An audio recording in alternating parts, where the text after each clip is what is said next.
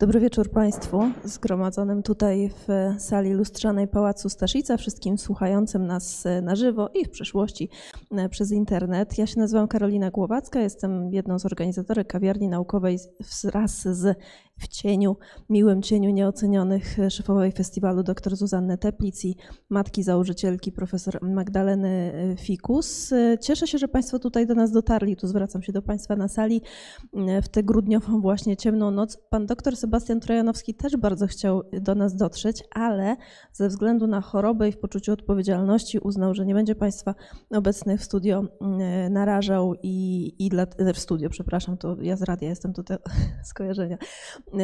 I dlatego będzie z nami zdalnie, ale będzie nas tutaj zgromadzonych na sali widział i Państwo oczywiście mają pierwszeństwo, jeśli chodzi o pytania związane z naszym dzisiejszym tematem, a jest on Państwo przyznają fenomenalny. To jest jeden z najbardziej dręczących i męczących tematów, jeśli chodzi o współczesną astronomię, kosmologię, szerzej w ogóle o e, to, czym wszechświat jest, jak jest skonstruowany, jak to jest możliwe, że to, z czego my się tutaj składamy, to jest raptem jakiś niewielki ułamek tego, co stanowi e, wszechświat jako taki. E, doktor Sebastian Trojanowski jest postacią e, bardzo, bardzo interesującą. Ja miałam przyjemność e, poznać pana doktora już jakiś czas temu. Pracuje, w, jak tutaj widzicie, w Astrocencie NCBJ, także Centrum Astronomiczne im. Mikołaja Kopernika Polskiej Akademii Nauk. Omnibus, człowiek z fajnymi pomysłami, jeśli chodzi o ciemną materię i laureat nagród naukowych tygodnika Polityka z 2021 roku. Panie doktorze, oddaję panu głos. Powodzenia. Dzień dobry, dziękuję bardzo za to wprowadzenie i za to zaproszenie. To jest wielki zaszczyt i wielka przyjemność oczywiście powiedzieć trochę o ciemnej materii. E, przepraszam e, tutaj również za to, że nie mogę być obecny dzisiaj na żywo, ale jakaś infekcja już mnie dłuższy czas trzyma i nie puszcza, więc momentami być może będę musiał się czegoś napić lub odkasłać, to oczywiście wyłączę głos, ale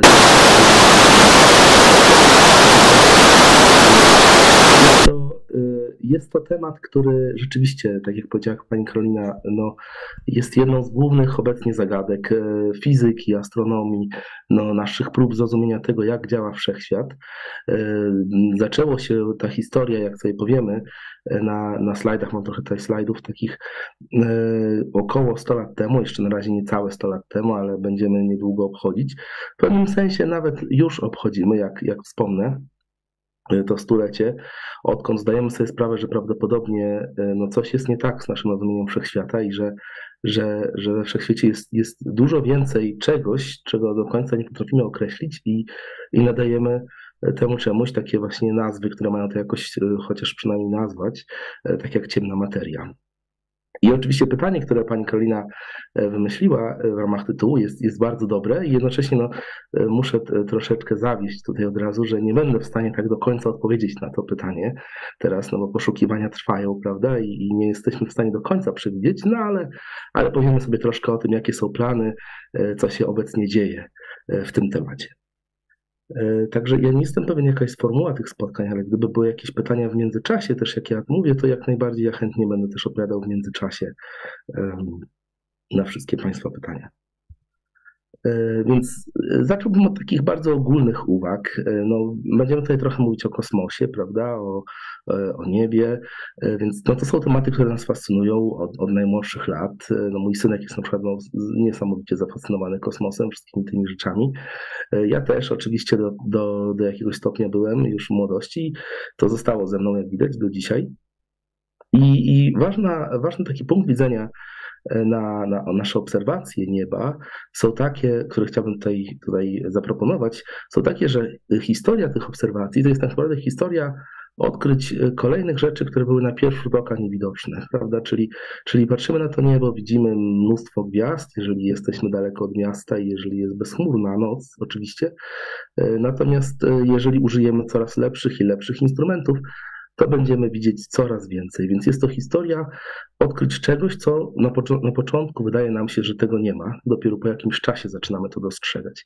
A jednocześnie z biegiem lat, z biegiem wieków tak naprawdę, jest to też historia rozwoju myśli związanej z tym, jak działa wszechświat. Czyli my, powiedzmy, modeli teoretycznych, czyli po prostu takiej teorii, takiego, takich idei, które są związane z tym, jak, jak my rozumiemy, jak działa wszechświat. Ostatecznie, żeby móc powiedzieć, że rozumiemy, prawda, musimy mieć jakiś rodzaj teorii, jakiś rodzaj e, pomysłów, które później też możemy weryfikować poprzez obserwacje. E, więc tutaj mam kilka takich obrazków, które to jakoś tam pokazują. No, zacznijmy od Galileusza, prawda? To jest początek XVII wieku, gdy on czynił swoje spektakularne obserwacje astronomiczne e, przy użyciu nowego e, narzędzia do obserwacji, które stworzył. I to jest taki przykład sytuacji, e, której to obserwacje wytyczają kierunek rozwoju nauki. E, więc e, no, nie spodziewano się wielu tych rzeczy, które on zobaczył, jak dodatkowe księżyce, znaczy jak księżyce Jowisza i tak dalej. E, on to po raz pierwszy odkrył, zaobserwował dzięki swojemu narzędziu i to otworzyło dalszy rozdział w rozwoju astronomii. Następnie, jeżeli przesuniemy się w, w czasie około 200 lat później, trochę ponad, ponad 200 lat później i zastanowimy się nad innymi planetami Układu Słonecznego, to ciekawa historia, którą być może Państwo e, znają, jest związana z odkryciem Neptuna, e, które miało miejsce w 1846 roku. E, więc ta planeta na początku została zapostulowana teoretycznie. Jest to pierwszy taki, może nie pierwszy, ale bardzo doniosły przykład w historii, w której na początku postuluje się coś teoretycznie i następnie pyta się doświadczenia, czy eksperymentu, czy obserwacji e, o potwierdzenie tego. E, no, w tamtych czasach były to bardzo takie na tyle jeszcze dostępne nam jakby metody obserwacyjne i eksperymentalne, że można to było zrobić bardzo szybko. Więc Johann Gale, który był astronomem, w zasadzie w dniu, w którym otrzymał listownie informację o takim przewidywaniu, że y, powinna istnieć planeta Neptun, która zaburza nieco orbitę Urana, który był już wówczas znany. Jeżeli dokładnie istnieje w takiej masie, w takiej pozycji, w jakimś miejscu, to, to będzie wpływała na tę orbitę Urana, tak jak to widzimy. W zasadzie widząc ten list, tego samego dnia mógł skierować swoje narzędzia obserwacyjne w to miejsce na niebie, poszukać Neptuna, okazało się, że go znalazł. No było to spektakularne odkrycie. E, no z tego, co, e, co, co później się okazało, te obliczenia były błędne, e, w sensie zawierały istotny błąd. Natomiast na szczęście akurat w tamtej sytuacji obserwacyjnej ten błąd nie był krytyczny i na szczęście nie spowodował tego, że Neptun nie został odkryty. E, kolejny taki przykład e, już z XX wieku, e, który tutaj chciałem zaproponować, jest związany z, z już bardziej egzotycznym zjawiskiem zakrzywiania światła w polu grawitacyjnym Słońca. To jest, to jest zjawisko, które no, wymyka się naszej codziennej intuicji. Zostało zaproponowane przez Einsteina, gdy opracowywał swoją ogólną teorię względności. Zauważył, że światło w, przelatując w pobliżu bardzo masywnych obiektów, takich jak Słońce, może ulegać, tor lotu światła może ulegać pewnemu zakrzywieniu. E, I żeby to zaobserwować, e, zostało nawet zaproponowane, że powinno być to możliwe w momencie zaćmienia Słońca. Więc taka, e, taka Taka sugestia pojawiła się już nawet wcześniej niż, niż w 1915 roku, w którym Einstein ogłosił swoją teorię.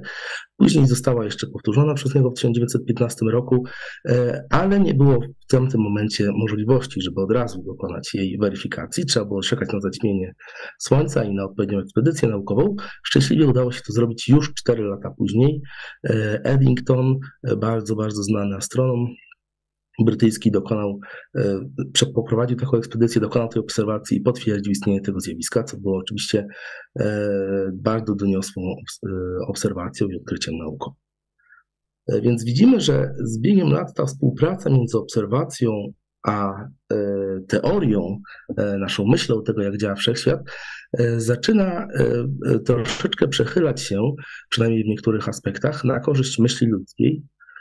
To znaczy nasze nasze myślenie na temat tego, jak działa wszechświat, e, zaczyna coraz bardziej wyprzedzać nasze możliwości zbadania tego obserwacyjnie. To jest kolejny przykład, który podaję. To jest e, obrazek. Niektóre z tych obrazków, które mam, będą miały napisy po angielsku, ale jeżeli coś będzie istotne dla przebiegu naszej rozmowy, to ja to będę oczywiście tłumaczył.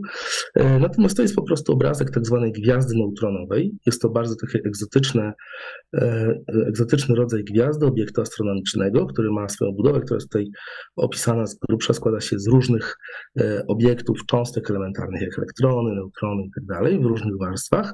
I ta, istnienie takich gwiazd zostało przewidziane w zasadzie w 1933 roku przez Bada i Zwickiego. O Zwickim jeszcze sobie powiemy. Natomiast na ich obserwacje należało poczekać już dłuższy czas. Musieliśmy czekać ponad 30 lat. W 1967 roku ostatecznie udało się po raz pierwszy zaobserwować pulsary, które, które dowiodły prawdziwości istnienia gwiazd neutronowych. Także e, teoria zaczyna odgrywać coraz większą rolę w historii nauki, w historii rozwoju e, naszego rozumienia wszechświata. E, niemniej jednak nowe obserwacje, bardzo skakujące, cały czas potrafią się pojawić i potrafią, że tak powiem, wywrócić naukowy stół, całkowicie zmienić nasze postrzeganie rzeczywistości. I do tego przejdziemy za chwilę, gdy będziemy mówić o ciemnej materii.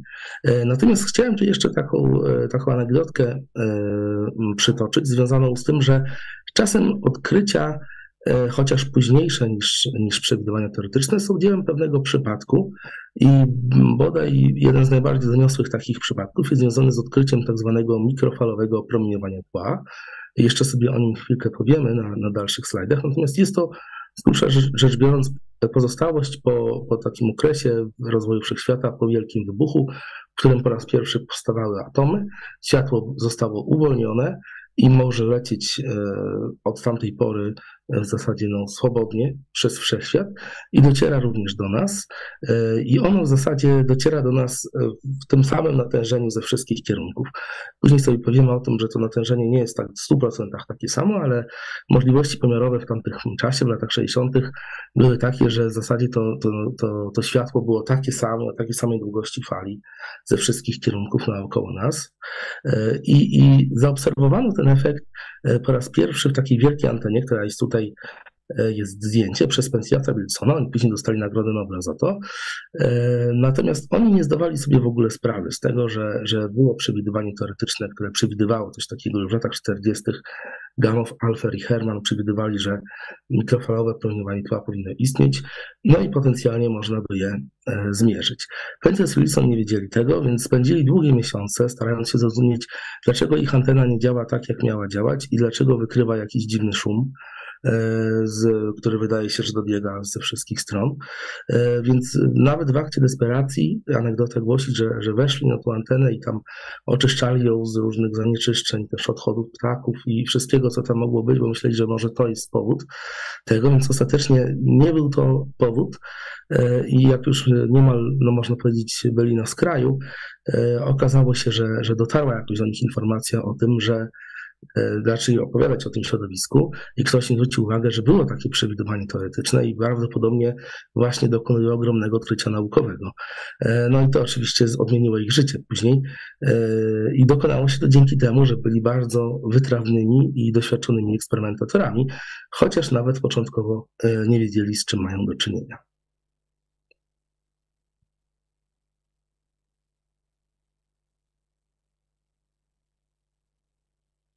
Jeszcze tak mówiąc o, o, o w ramach tego wstępu, zanim sobie przejdziemy do ciemnej materii, e, no to chciałem powiedzieć parę słów o, o wielkim przełomie w, w fizyce i w astronomii, który się dokonał najpierw no, w początkach XX wieku. To są takie rzeczy, które, które czasem też uczymy się w szkole, więc to um, myślę, że Państwo mogli słyszeć już o tych sprawach. Więc um, pod koniec XIX wieku E, fizykę w zasadzie uważano za, za niemal skończoną.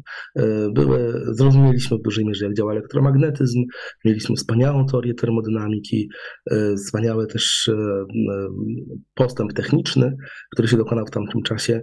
No, były jakieś małe problemy, tak przynajmniej się wydawało, niewielkie, jak, jak doświadczenie Michaelsona Morleya, które wykazało brak istnienia eteru, chociaż wcześniej sądzono, że eter istnieje, e, jak również e, zagadnienia związane z tak zwanym promieniowaniem ciała doskonale czarnego, e, tak zwana katastrofa w nadfiolecie, przewidywanie teoretyczne, tutaj jest mówimy spektrum w języku fizyki, czyli po prostu zestaw długości fali światła, które powinno emitować e, obiekt, który nazywamy ciałem doskonale czarnym. Są, istnieją takie obiektywy, które są dosyć zbliżone do tego, które potrafimy nawet mm, wytworzyć i, i badać ich promieniowanie. I przewidywanie teoretyczne było takie, że, że w zasadzie im mniejsza jest długość fali tego światła, czyli wyższe jakby wyższa energia tych fotonów, wtedy jeszcze nie używano pojęcia fotonu, to coraz więcej, coraz więcej, więcej, więcej tego światła powinno być wytwarzane, w szczególności w zakresie widzialnym, to jest visible, a po angielsku widzialne, no powinna być no, niemalże katastrofa, tak, tak, to, to ciało doskonale czarne, jakkolwiek paradoksalnie to nie brzmi, powinno świecić jak szalone e, w zakresie widzialnym, ale tego nie obserwowano, obserwowano coś całkiem innego, to prawdziwa krzywa jest tutaj, więc obserwowano pewien wzrost, później spadek, całkowicie coś niezgodnego z przewidywaniami. No wydawało się, że zarówno to, jak i doświadczenia Michaelsona Morleya no, są rzeczy, które no okej, okay, są problemami, ale jakoś się rozwiążemy, nie musimy się tym bardzo martwić. E, no w jak wielkim byliśmy błędzie, e, jeszcze nie ja wtedy, ale, ale fizycy w tamtych czasach, okazało się, że już po kilkudziesięciu latach, gdy zdaliśmy sobie sprawę, że doświadczenie Michaelsona Morleya tak naprawdę było wstępem do wielkiej rewolucji w fizyce, która ostatecznie doprowadziła do powstania teorii względności Einsteina i całej tak zwanej fizyki relatywistycznej, e, a katastrofa w Netfiolecie i to promieniowanie ciała doskonale czarnego to był wstęp do innej ogromnej rewolucji w świecie fizyki, która dała podstawy pod tak zwaną teorię kwantów e, i mechanikę kwantową, która, która, która króluje od tego czasu też w fizyce. W tamtym też czasie zaczęliśmy lepiej poznawać tajemniczy świat atomowy, że w ogóle istnieją atomy, jak są zbudowane, oraz do pewnego stopnia też świat subatomowy. Zdaliśmy sobie sprawę e, na przykład, że w atomie poza powłoką złożoną z elektronów ładunek dodatni jest skupiony w bardzo, bardzo małym obszarze, tak zwanym jądrze atomowym.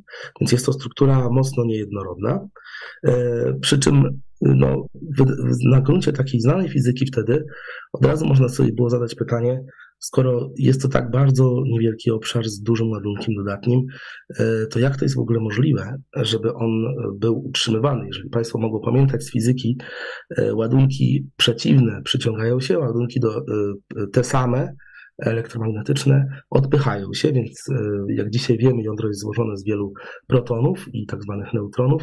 Protony mają właśnie ładunek dodatni, jest ich tam czasem naprawdę dużo e, w takim jądrze, w bardzo małej przestrzeni. Jak to jest w ogóle możliwe, że one tam są razem, a po prostu się nie rozpadną, nie polecą każdy w swoją stronę. Więc zaczęliśmy sobie też powoli zdawać sprawę, że poza oddziaływaniem grawitacyjnym, grawitacją, która rządzi kosmosem, też nami, że chodzimy po Ziemi, i poza oddziaływaniem elektromagnetycznym, e, światłem, światłem, między innymi, i w zasadzie prawie wszystkim, co dotyczy naszego życia, e, muszą też istnieć jakieś inne siły, e, jakieś inne, fizycy by powiedzieli, jakieś inne rodzaje oddziaływań, które mogą być nawet silniejsze niż te siły, które znamy.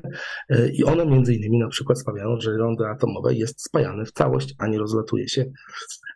I poza tym, poznając teraz to nowe składniki materii, zdaliśmy sobie sprawę również, że, że wszechświat jest w zasadzie zbudowany z cząstek elementarnych z bardzo malutkich, e, można powiedzieć, takich mikroskopijnych rozmiarów obiektów, które czasem się grupują, tworzą większe, również bardzo niewielkie obiekty, ostatecznie tworzą atomy, później te atomy tworzą większe struktury, jak kryształy, a w końcu makroskopowe obiekty, które widzimy, ale podstawą tego wszystkiego są właśnie te malutkie obiekty, cząstki elementarne i ich oddziaływania e, pomiędzy nimi. I w ten sposób stworzyliśmy obraz, który jest tutaj, więc z jednej strony mamy układ okresowy pierwiastków, to już, to już stworzyliśmy w XIX wieku wcześniej poprzez badania chemiczne. Do tego w zasadzie nawet nie potrzebowaliśmy e, tak do końca teorii atomowej, żeby e, teoria atomowa nam później oczywiście pomogła lepiej zrozumieć, o co w tym tak naprawdę chodzi.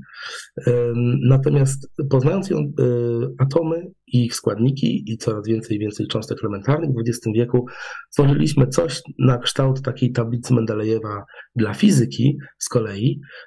I ta tablica jest tutaj. To jest tak zwany model standardowy fizyki cząstek elementarnych.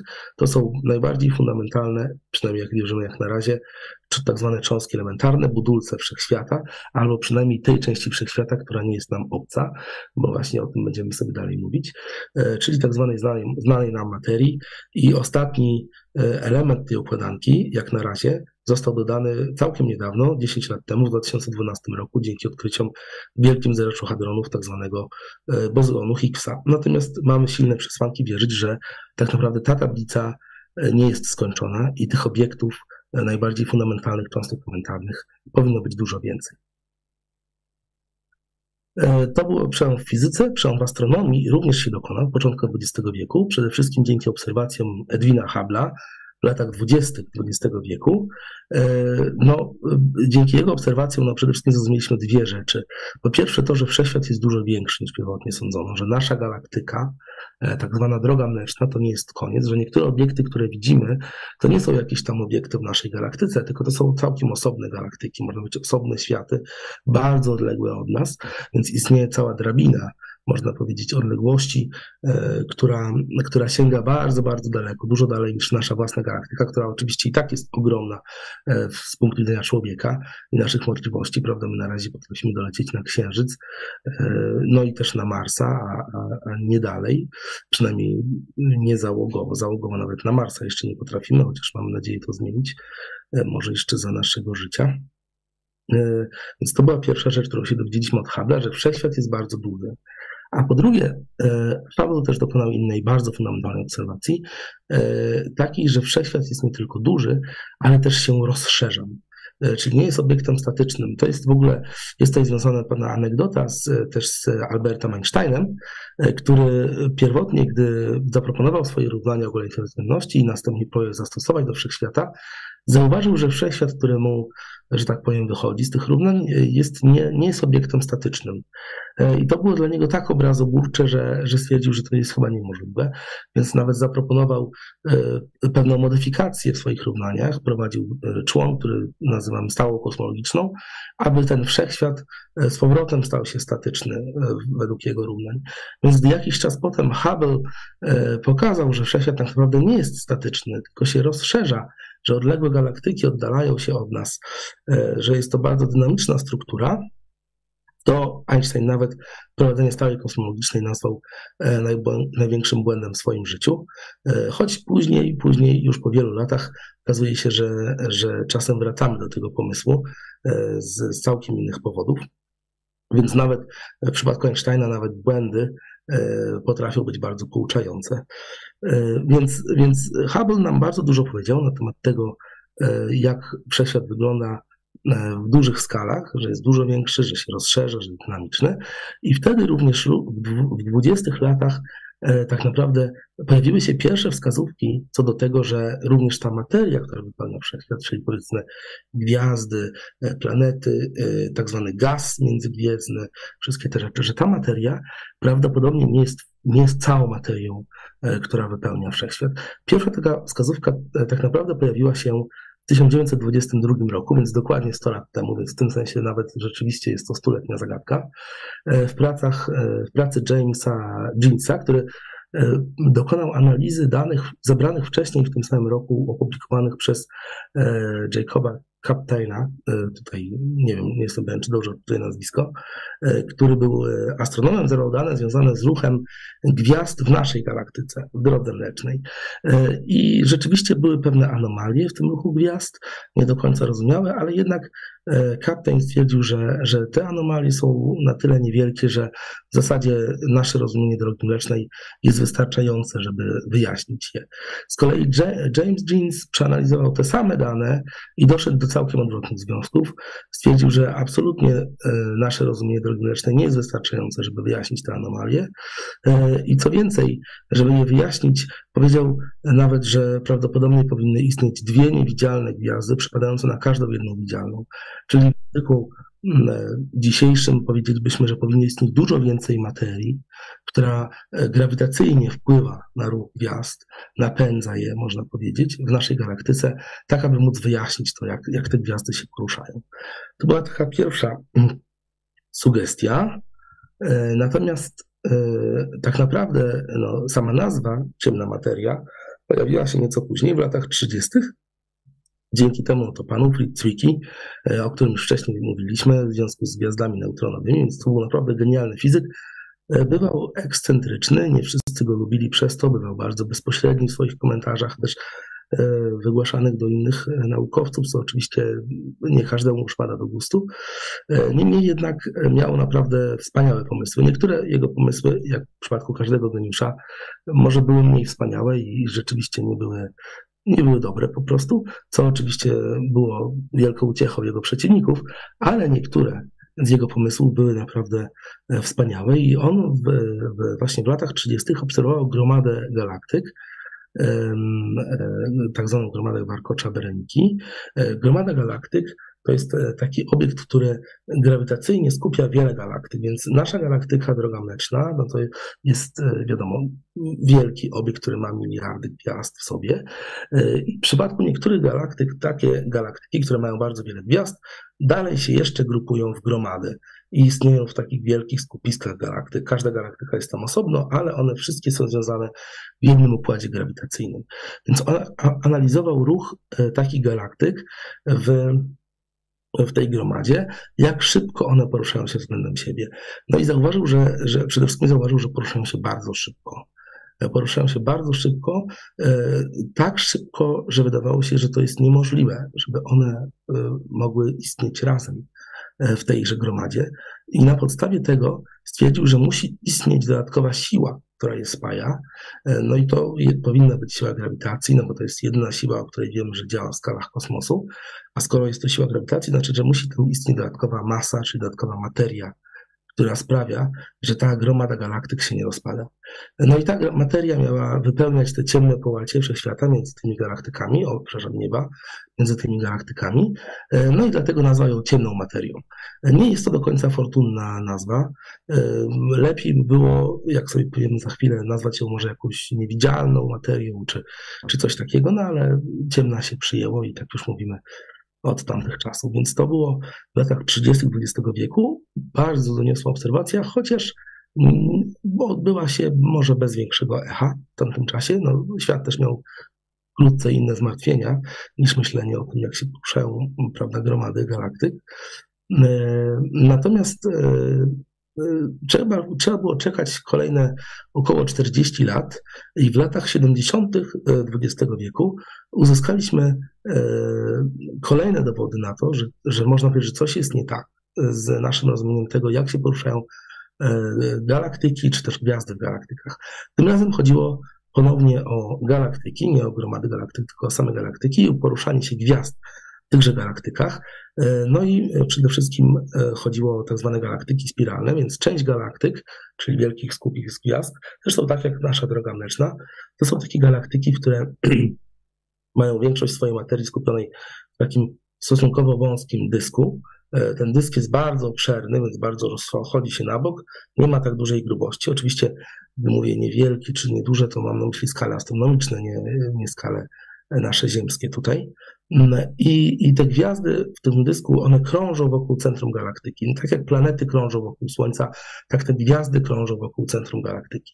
E, no i gdy analizuje się to, jak te gwiazdy się poruszają e, w tym dysku, jak również materia już poza dyskiem, wychodząca poza ten dysk, tutaj mamy taki obrazek, jeżeli Państwo widzą mój kursor, e, wychodzący już nawet poza dysk, można znaleźć materię która jakoś jest związana grawitacyjnie z galaktyką, jak ona się porusza wokół, wokół centrum galaktyki, to to, czego się spodziewamy na podstawie znanej nam fizyki, to jest to, że im dalej jesteśmy, e, na początku ta, ta prędkość, gdy się oddalamy od centrum galaktyki, ta prędkość rotacji obrotu ona rośnie, ale gdy oddalamy się coraz bardziej i bardziej, to ta prędkość powinna zacząć spadać. E, jest to po prostu związane z tym, że, że już całkowita czy znakomita część masy galaktyki powinna być skupiona w tym dysku, podczas gdy, gdy wychodzimy poza to i oddalamy się od tej masy, to ta prędkość obrotu wokół tej masy powinna być coraz mniejsza i mniejsza. Tymczasem to, to, to, co zaobserwowano, to jest to, że ta prędkość niestety, czy a na szczęście dla fizyków, nie spada, e, pozostaje, e, e, że tak powiem, płaska, czyli ta sama, na bardzo, bardzo dużych dystansach, dużo dalej niż, niż sam dysk się rozciąga, jego główna część. E, więc e, taką krzywą nazywa się krzywą rotacji galaktyk. Jest to po prostu zależność prędkości obrotu materii wokół centrum galaktyki od odległości od tego centrum. E, I, i ta obserwacja no, no, pokazuje, że coś jest nie tak z, z naszym rozumieniem tego, że większość materii w galaktyce powinna być w dysku. Prawdopodobnie e, domysł był taki, że musi istnieć dużo, dużo więcej jeszcze materii związanej z galaktyką, która wykracza poza ten dysk, ale jej nie widzimy, więc ponownie jest to jakiś rodzaj ciemnej materii. E, dokonano też wiele innych e, obserwacji, muszę pilnować czasu, ale związanych z, z które następnie można było związać z istnieniem ciemnej materii. E, więc mm, jedną z takich spektakularnych rzeczy jest to zjawisko, o którym już wcześniej mówiłem, e, które poruszał e, Einstein w, w ogólnej teorii względności, gdy przewidywał to, że światło będzie zakrzywiane polu grawitacyjnym Słońca. Więc takie zjawisko zakrzywiania toru lotu światła o, można je również obserwować, obserwując bar, bardziej odległe obiekty w kosmosie, nie tylko nasze Słońce. Więc w szczególności tutaj mamy taki obrazek, widzimy teleskop, który obserwuje bardzo odległą galaktykę, ale pomiędzy tą odległą galaktyką a teleskopem jest jakiś duży, masywny obiekt, na przykład właśnie gromada galaktyk. Jeżeli to jest bardzo wielka masa, to ma ona taki wpływ na światło emitowane przez tą galaktykę, że ono jest zakrzywiane częściowo, jak w soczewce. Jeżeli Państwo pamiętają, w szkole też się troszkę uczymy o zakrzywieniu światła w jakichś szklanych soczewkach, więc tutaj jest to efekt bardzo podobny, chociaż oczywiście można być kosmiczny i, związany raczej z naturą oddziaływań grawitacyjnych, ale niemniej jednak taki masywny obiekt może skupiać e, światło z odległej galaktyki. E, I w efekcie tego, zamiast punktowo widzieć taką odległą galaktykę, widzimy ją z różnych kierunków naokoło, w postaci takich, mówimy czasem pierścieni Einsteina, jak tutaj widzą Państwo po lewej stronie, e, jest jest przykład takiego pierścienia Einsteina, e, który tak naprawdę odpowiada jednemu obiektowi gdzieś ukrytemu za tym masywnym tutaj obiektem soczewką, gdzieś tam z tyłu. E, więc obserwując takie zjawisko, które się nazywa soczewkowaniem grawitacyjnym, można też szacować, jaka jest masa tej soczewki. Dlatego, że wielkość tego efektu zakrzywiania światła zależy od po prostu tego, jak masywna jest ta galaktyka. Następnie porównując takie oszacowanie, które po prostu szacuje całkowitą masę z galaktyki, z naszym szacowaniem, które potrafimy robić masy, e, akurat to jest gromady galaktyk, e, na podstawie widzialnego światła, potrafimy porównać całkowitą masę takiej gromady z masą widzialną, tak z tej materii, którą, której zdajemy sobie sprawę, że istnieje. No i tego typu porównania czyniono powielokroć i bardzo często właśnie E, dochodzimy do, e, do wniosku, że okazuje się, że takie gromady galaktyk posiadają dużo, dużo więcej masy, materii, niż to, co jesteśmy w stanie określić, tylko patrząc na to, co świeci, na, na, na widzialną materię. E, tu jest jeszcze jeden spektakularny przykład, który się często podaje, tak inna gromada galaktyk, tak zwana gromada pocisk. Więc to są, to są dwa zderzające się obiekty. Tutaj nawet widzimy takie charakterystyczne, no jak po zderzeniu, jakby kształt które się składają z, e, z, oczywiście z wielu gwiazd e, i z międzygwiezdnego gazu pomiędzy nimi. E, I no i oczywiście pytanie jest takie, czy to jest wszystko, czy tam jest jeszcze jest coś dodatkowego. Więc gdy widzimy, te, obserwujemy takie zderzenie, oczywiście nie możemy go obserwować dynamicznie, tylko obserwujemy już jego efekt i, i domyślamy się przebiegu tego zderzenia, to widzimy, że gaz międzygwiezdny no, w wyniku tego zderzenia rzeczywiście e, no, znacząco przesunął się względem gwiazd. Można zaobserwować, gdzie są gwiazdy z tych obiektów. E, jest to związane z tym, że gwiazdy są jak takie rodzynki w cieście, można powiedzieć. Więc, więc jak zderzamy dwa ciasta, no to te rodzynki się rzadko trafią, na ogół przelecą koło siebie. Natomiast to ciasto, ten, ten gaz pomiędzy nimi, no rzeczywiście się zderzy i, i dojdzie do jakiejś katastrofy, prawda? I w efekcie tego można powiedzieć, że te rodzynki polecą dalej, odseparują się troszkę od tego, od tego ciasta, od tego gazu. E, i teraz wiem, że y, główna część widzialnej masy takich galaktyk jest skoncentrowana właśnie e, w obszarach tego gazu. E, następnie można badać e, zakrzywienie światła, jeszcze raz, ponownie soczewkowanie grawitacyjne na takim obiekcie, żeby zobaczyć, gdzie znajdują się centra całkowitej masy takich obiektów, nie tej świecącej, nie tego gazu. I okazuje się, że centra całkowitej masy są bardzo przesunięte względem centrów tych gazów. Są z grubsza tam, gdzie, gdzie, gdzie obiekty gwiazdowe związane z tymi, z tymi galaktykami. I dlaczego tak jest? No ponownie odpowiedź sugeruje się taka, że, że jest, to, jest tak dlatego, że główna część mas tychże galaktyk jest związana z tak zwaną ciemną materią, która nie zachowuje się jak gaz, który tutaj widzimy, tylko która zachowuje się bardziej jak te gwiazdy, przenika bez problemu przez siebie, przelatuje i jest, jest trochę jak, jak te rodzynki, a nie jak to ciasto.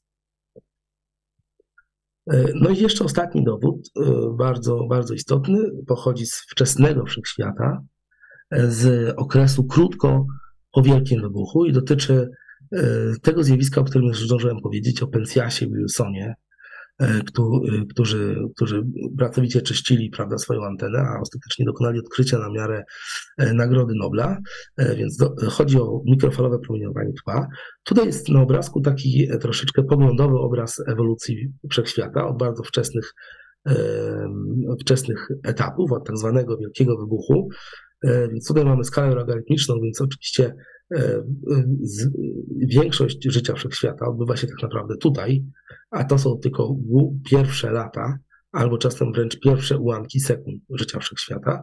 Więc mamy tam e, wiele etapów, tak zwaną infrakcję kosmologiczną, pierwotną nukleosyntezę, różne rzeczy, o których może mniej będę dzisiaj mówił.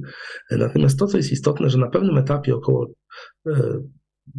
tutaj jest akurat błąd, około 300 tysięcy lat po Wielkim Wybuchu, e, następuje emisja e, właśnie tego promieniowania reliktowego, czy tam mikrofalowego promieniowania tła, światło jest uwalniane i leci przez kosmos od tego czasu swobodnie, w końcu dociera do nas. E, wcześniej światło było uwięzione, wszechświat istniał jako taka zjonizowana, czyli naładowana taka plasma, którą dzisiaj ostatnio było bardzo głośno o o syntezie termojądrowej, e, nowym etapie naszych prac nad nią w Stanach Zjednoczonych, e, która właśnie w dużej mierze opiera się na, na wytwarzaniu takich warunków plazmowych, e, to wszechświat istniał pierwotnie w rodzaju takiej właśnie plazmy i dopiero w momencie, nazywamy go rekombinacją, to się zmieniło, powstały zwykłe atomy, światło zostało uwolnione. Odbieramy to światło dzisiaj jako mikrofalowe promieniowanie tła, Natomiast jeżeli próbujemy patrzeć wstecz w historię wszechświata, a możemy to oczywiście robić przy użyciu astronomii, bo astronomia, e, wiadomo, gdy patrzymy na coraz dalsze i dalsze obiekty, to też patrzymy wstecz w czasie, ponieważ światło porusza się ze skończoną prędkością, więc to zajmuje sporo czasu, czasem miliardy lat, żeby coś doleciało do nas z bardzo odległych obiektów. E, więc gdy patrzymy w dal, w niebo, patrzymy też wstecz w czasie, okazuje się, że nie jesteśmy w stanie przeniknąć dalej niż ten moment rekombinacji, tej, tej emisji tego mikrofalowego promieniowania tła. E, więc, więc w pewnym sensie ten moment, to mikrofalowe promieniowanie tła jest jak taka ściana ognia, taki firewall, który o, ogranicza nas i uniemożliwia nam zajrzenie dokładnie do tego, co się działo tuż przy wielkim wybuchu. Jak takie E, ograniczenie. I teraz patrząc na tą, na, tą, na tą ścianę ognia, można powiedzieć, na te fotony, które docierają do nas ze wszystkich kierunków na niebie, e, mówiłem wcześniej, że one praktycznie mają taką samą długość fali wszędzie. Natomiast przy użyciu już bardzo, bardzo zaawansowanych teleskopów w dzisiejszych czasach potrafimy powiedzieć, że nie jest to do końca prawda i ta długość fali troszeczkę się zmienia w różnych miejscach. I jak tutaj widzimy, są obszary z trochę inną długością fali niż inne. To jest tak kolorystycznie pokazane. Są obszary, nazwijmy to cieplejsze i zimniejsze na tej mapie. I teraz rozkład tych obszarów, gdy się je dokładnie bada, można z tego wywnioskować e, to, jak, jakie istniały skupiska materii w tej pierwotnej plazmie przed, przed momentem rekombinacji. I okazuje się, że z tej wiedzy możemy wydedukować to, e, jak dużo tej materii było, jaka była rola tam również tak zwanej ciemnej materii w tym pierwotnym, bardzo gorącym wszechświecie. I to, do czego dochodzimy e, dzięki takiej, takim obserwacjom, e, to jest obecny stan wiedzy na temat ciemnej materii. Więc przede wszystkim dzięki obserwacjom tego mikrofalowego promieniowania tła e, dochodzimy do obrazu, w którym nasz wszechświat składa się w większości z czegoś, o czym E, o czym nie wiemy tak naprawdę. Więc zwykła materia, tak zwana materia barionowa, czyli gwiazdy, planety, wszystko, co, z czego my jesteśmy również zbudowani, okazuje się, że odpowiada jedynie niecałym 5% e, bilansu masy i energii wszechświata. Większa część wszechświata, ponad 10%, jest nam nie do końca znana. E, ciemna materia, która jest bohaterem mojej dzisiejszej opowieści, odpowiada około 26-27% e, tego bilansu masy i energii. Reszta to jest coś jeszcze bardziej tajemniczego, tak zwana ciemna energia, odpowiadająca za przyspieszoną ekspansję wszechświata, ale o tym dzisiaj akurat nie mówię. Natomiast ciemna materia, jak widzimy, jest jej no ponad 5 razy więcej niż zwykłej materii, e, choć jej natura cały czas pozostaje zagadką. E, zagadką to nie znaczy, że nie wiemy o niej nic, więc potrafimy mniej więcej powiedzieć właśnie, ile jest jej we wszechświecie. Potrafimy też powiedzieć, ile powinno jej być wokół nas, mniej więcej. Więc jeżeli na przykład wyobrazimy sobie, że cząstka ciemnej materii E, hipotetycznie mogła być masę kilkuset atomów wodoru. Wiele bardzo takich popularnych i ważnych modeli teoretycznych przewiduje właśnie taką mniej więcej masę cząstki ciemnej materii. E, to okazuje się, że jedna taka cząstka wokół nas tu w lokalnym wszechświecie przypada na obszar około 10 na 10 na 10 centymetrów. Więc w pewnym sensie, jak, jak będziemy otwierać prezenty pod choinką, prawda, no mam nadzieję, że nasze pudełka będą większe niż 10 na 10 na 10 centymetrów, więc poza prezentem znajdujemy tam też również kilka cząstek ciemnej materii. Choć oczywiście ich nie zobaczymy, prawda, ale, ale przynajmniej możemy się uśmiechnąć na tą myśl. Wiemy również, że e, cały ten model standardowy, piękny, który, który zbudowaliśmy w XX wieku, ta tablica Mendelejewa fizyki, którą pokazywałem wcześniej, żaden z obiektów, który tam istnieje, nie, niestety nie może tłumaczyć zjawiska ciemnej materii. Więc, więc ciemna materia musi wykraczać poza to, e, co, e, co wiemy już na temat fizyki mikroświata. E, potrafimy również mniej więcej przewidzieć to, jak szybko takie cząstki ciemnej materii powinny się poruszać, co okazuje się, że one się poruszają niezmiernie szybko, pokonują kilkaset kilometrów na sekundę.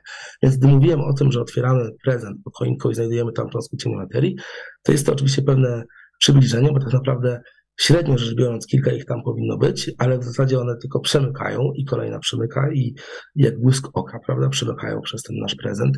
E, no i czasem może akurat któraś wyskoczy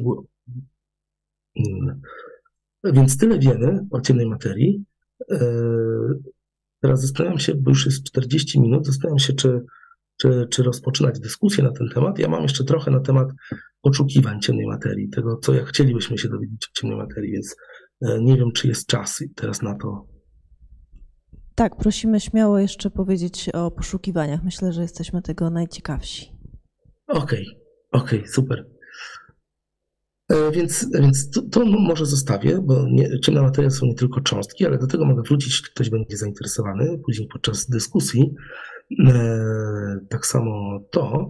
Natomiast chciałem troszkę powiedzieć na, na temat tego, jak E, jak chcemy y, szukać e, ciemnej materii. Więc, więc po pierwsze, po co szukać? Prawda? No, właśnie powiedziałem, że ciemna materia istnieje i ją znaleźliśmy w wielu, e, wielu obserwacjach, więc po co jej jeszcze szukać? Prawda?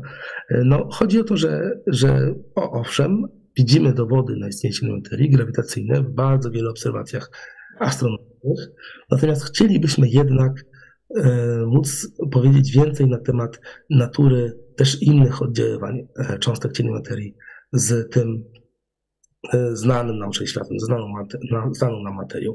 Przede wszystkim chcielibyśmy móc powiedzieć, skąd w ogóle się ciemna materia wzięła e, w, we wszechświecie. Jak to jest, że powstała jak to jest, że powstało jej aż tyle.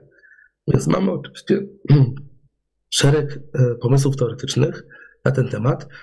No i bardzo popularne takie pomysły zakładają, że ta ciemna materia wyłoniła się z pierwotnej zupy cząstek. Pierwotnie ta zupa cząstek tuż po Wielkim Wybuchu była zdominowana przez znane nam cząstki, że znaną nam materię, ale w wyniku e, różnych oddziaływań w tejże zupie cząstek pojawiły się też cząstki ciemnej materii. Na początku było ich mało, e, z biegiem czasu okazało się, że to one zdominowały e, tą historię, tę ewolucję wszechświata. I teraz, jeżeli to jest prawda, jeżeli taki obraz jest prawdziwy, E, to ten proces, który prowadził do powstania cząstek ciemnej materii w pierwotnym wszechświecie, powinien również e, sprawiać, że te cząstki ciemnej materii w jakiś sposób no, potrafią rozmawiać z naszą zwykłą materią, potrafią z nią oddziaływać. E, I w związku z tym powinniśmy móc znaleźć efekty tego, jak cząstka ciemnej materii oddziałuje z materią. Więc jest, dzięki temu mamy szereg, kilka przynajmniej sposobów głównych poszukiwania ciennej materii. Jeden z nich opiera się na bezpośrednich poszukiwaniach cząstek ciennej materii w takich wielkich eksperymentach podziemnych. Więc zdążyłem powiedzieć, że cząstki ciennej materii poruszają się z bardzo dużymi prędkościami, rzędu setek kilometrów na sekundę, więc one przemykają przez detektor mgnieniu oka, można powiedzieć. I teraz, jeżeli one rzeczywiście oddziałują i w inny sposób niż grawitacyjnie ze znaną materią i dzięki temu mogły powstać w czystym wszechświecie, to czasem, czasem, bardzo okazjonalnie taka przemykająca cząstka ciennej materii może też oddziałać z jakimś jądrem atomowym w takim ogromnym detektorze. W wyniku tego oddziaływania powstaje, powstaje światło i powstają też wolne elektrony, które są w polu elektrycznym tutaj przesuwane. Z takie ogromne detektory obecnie już od wielu lat prowadzą poszukiwania ciennej materii, no na razie bezskutecznie, więc nie udało nam się jeszcze znaleźć tego typu sygnału związanego z ciemną materią. No, są to bardzo trudne, precyzyjne takie pomiary, które właśnie się prowadzi przez wiele lat, które mają, muszą być bardzo, bardzo sterylne. To jest taki przykład eksperymentu tego typu, więc tam w środku jest na przykład kilka ton albo jedna tona jakiegoś ciekłego gazu szlachetnego, na przykład być ciekły ksenon albo ciekły argon. Wypełnione to wszystko jest elektroniką na brzegach i szukamy tego typu zjawisk. Oczywiście detektor może się rozświetlić w wyniku bardzo prostych, znanych nam rzeczy, jak jakaś radioaktywność czy coś takiego, więc to wszystko trzeba wykluczyć, więc to wymaga sztabu ludzi, żeby, żeby opracować taki eksperyment i żeby móc rzeczywiście szukać tego, czego chcemy, tego, co, co wykracza poza znaną nam fizykę. Więc to są oczywiście wielkie wyzwania, natomiast nadzieje z tym programem są takie, że no, budujemy coraz większe, doskonalsze eksperymenty i obecnie w budowie między innymi jest taki duży eksperyment DarkSide, który będzie się odbywał we wnętrzu góry we Włoszech. Mamy polski akcent za, za, zaangażowania akurat z grupy, w której ja też pracuję, chociaż ja nie jestem zaangażowany w ten eksperyment, ale moi koledzy tak. No i to jest eksperyment, który będzie miał 20 ton, 20 tysięcy ton ciekłego argonu i będzie nakierowany na, na właśnie poszukiwanie tego typu sygnałów. Będzie to w zasadzie no, taki dominujący eksperyment, który ma ambicje, aby przetestować wiele bardzo popularnych, bardzo obiecujących modeli teoretycznych, aż do, do tak zwanego tła neutrinowego. Na pewnym etapie okazuje się, że neutrino, znane nam cząstki mogą wyglądać jak ciemna materia, więc to jest problem już w takich poszukiwaniach, ale chcemy przynajmniej przetestować wszystko, co możemy aż do tego momentu. Więc to są tak zwane bezpośrednie poszukiwania pod ziemią. Astronomia też próbuje nam coś powiedzieć na temat ciemnej materii, więc ciemna materia wypełnia cały wszechświat, jest również wokół nas, może uderzać w te podziemne detektory, jest również w naszej galaktyce, od tego zaczęliśmy. I, no i tak jak sądzimy z powodów grawitacyjnych, ta ciemna materia powinna się w większym stopniu skupiać jednak w centrum galaktyki, chociaż jej halo, tak mówimy, rozciąga się również daleko poza widoczny dysk. No i takie skupienia ciemnej materii w centrum galaktyki mogą sprawiać, że takie cząstki ciemnej materii mogą się tam częściej spotykać ze sobą, a również cząstki i antycząstki, więc więc, więc tak jakby antymateria ciemnej materii, która również w bardzo wielu modelach teoretycznych powstaje na równi z ciemną materią we wczesnym wszechświecie i w wyniku takiego spotkania materii i antymaterii, ciemnej materii i ciemnej antymaterii, może dojść do procesu, mówimy, anihilacji, tak jak nas uczy Einstein o równoważności masy i energii. Taka anihilacja może prowadzić do powstania nowych cząstek lub też światła, promieniowania świetlnego. I, ta, i, to, i to powstaje gdzieś tam daleko, daleko w centrum galaktyki, ale takie cząstki lub też fotony, światło mogą lecieć przez całą galaktykę i docierać w końcu do nas, do takich teleskopów naziemnych lub też do stacji, do eksperymentów umieszczonych na orbicie, na przykład to jest eksperyment na Międzynarodowej Stacji Kosmicznej.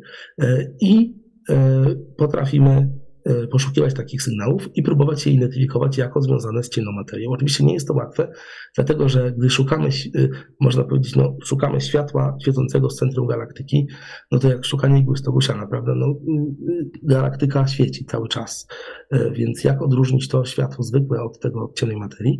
Więc mamy szereg tak naprawdę eksperymentalnych strategii, jak to zrobić. Mamy też jakieś rozumienie tego, jak działa zwyczajny zwyczajny wszechświat, zwyczajne centrum galaktyki, więc wiemy, czego szukać, co byłoby zaskakujące, czegoś, czegoś nowego i mogłoby świadczyć o nowej fizyce, na przykład ciennej materii. No i robimy takie poszukiwania już od lat. No, na razie niestety nie, nie udało się również znaleźć sygnału tego typu. Nadzieje są, są związane z tym, że po raz kolejny wkraczamy w nową generację takich teleskopów. Tutaj jest E, przykład tak tak zwany Cherenkov Telescope Array, czyli taka, taka sieć teleskopów tak naprawdę, również z polskim udziałem. To są na ogół duże, wielkie, międzynarodowe projekty, na które będą wypatrywały się w centrum galaktyki e, i szukały tak naprawdę odpowiedzi na wiele pytań w astronomii, nie tylko związanych z ciemną materią, ale między innymi sygnałów tego typu od ciemnej materii. Wyzwaniem w tych badaniach jest też to, że e, tak do końca nie wiemy, ile jest tej ciemnej materii w centrum galaktyki, więc, więc może być tak, że że, że po prostu jest tam akurat jej mało w centrum naszej galaktyki i dlatego, dlatego e, te sygnały nie są zbyt silne. E, no i teraz e, miałem, mam trochę slajdów o wielkim zarzucie hadronów, ale tylko tak przejdę parę z nich. Więc trzecim taką główną metodą, poza metodami bezpośrednimi poszukiwania podziemnych detektorach i poza metodami pośrednimi pośrednimi, takimi jak no właśnie światło z centrum galaktyki. Jest też taka metoda poszukiwania materii, która opiera się na tym, że próbujemy odtworzyć warunki wielkiego wybuchu na Ziemi. E, oczywiście nie potrafimy samego wielkiego wybuchu, ale warunki no, zbliżone do jakichś tam ułamków sekund po wielkim wybuchu. I aby to robić, zbudowano ogromny e, zderzacz cząstek, akcelerator, zwany wielki zderzacz hadronów, na granicy, na granicy pomiędzy Szwajcarią a Francją. E, tutaj widzimy to kółko, to, to jest projekt przyszłego akceleratora, więc to większe białe kółko to jeszcze nie jest, mm, nie jest obecne, natomiast to mniejsze niebieskie już jest. Ono i tak jest bardzo duże, ma obwód 27 km, jest e, pod ziemią. Tutaj widzimy przekrój takiego kółka, e, mniej więcej 50 do 175 metrów pod ziemią, zależy w którym miejscu, bo, bo ukształtowanie terenu no, też ma jakieś wzniesienia i, i obniżenia. I rozpędzamy w tymże, w tejże rurze, w wielkim zderzaczu hadronów, protony, czyli jądra atomowodoru, do bardzo, bardzo ogromnych prędkości, bardzo bliskich prędkości światła. E, więc mm, te protony to są cząstki naładowane, już o tym mówiliśmy, mają ładunek dodatni. Gdy je rozpędzamy, e, i gdy mieścimy bardzo potężne magnesy e, gdzieś tam na drodze takich protonów, to w polu magnetycznym naładowane cząstki mają, zakrzywia się ich tor. Uczyliśmy się w szkole o tak zwanej sile Lorenza, na każdy jakoś tam sobie łamał palce e, przy tej okazji, żeby to zrozumieć. E, no i to jest taka prosta fizyka, która się też przykłada na to, jak działa ostatecznie wielki zeracz hadronów, więc możemy zakrzywiać tor takich protonów tak, żeby one się trzymały w tej rurze i krążyły po tym kółku, powielokroć, aż rozpędzał się do tych ogromnych prędkości, o które nam chodzi, do wielkich energii. No, Wielki Zarząd Hadron to jest oczywiście no, projekt y, no, międzypokoleniowy, można powiedzieć, więc tutaj nawet Frank Wilczek kiedyś porównał go do, do wielkich piramid egipskich jako taka odpowiedź cywilizacji naszych czasów na piramidy e, egipskie, natomiast jest to o tyle, no, y, można powiedzieć, że lepsze, donoślejsze odkrycie, e, przepraszam, zdobycz, że tak powiem, cywilizacyjna, y, jako że zostało to zbudowane dzięki kooperacji wielu narodów, y, a nie pod przymusem czyimś, prawda? Tylko dzięki umowie i, i naszym rozmowom. Więc gdy rozpędzamy te protony, ostatecznie w kilku miejscach takiego zderzacza, w takiej rury, zderzamy je ze sobą. Tutaj są takie eksperymenty. Jeden z nich się nazywa Atlas, jest taki eksperyment CMS, Atlas jest akurat po stronie szwajcarskiej, niedaleko Genewy. CMS jest po drugiej stronie, do Francji. Jeszcze jest wiele innych eksperymentów. I gdy zderzamy te takie, takie protony, do takich zderzeń dochodzi około miliard razy na sekundę, więc to jest ogromna ilość zderzeń.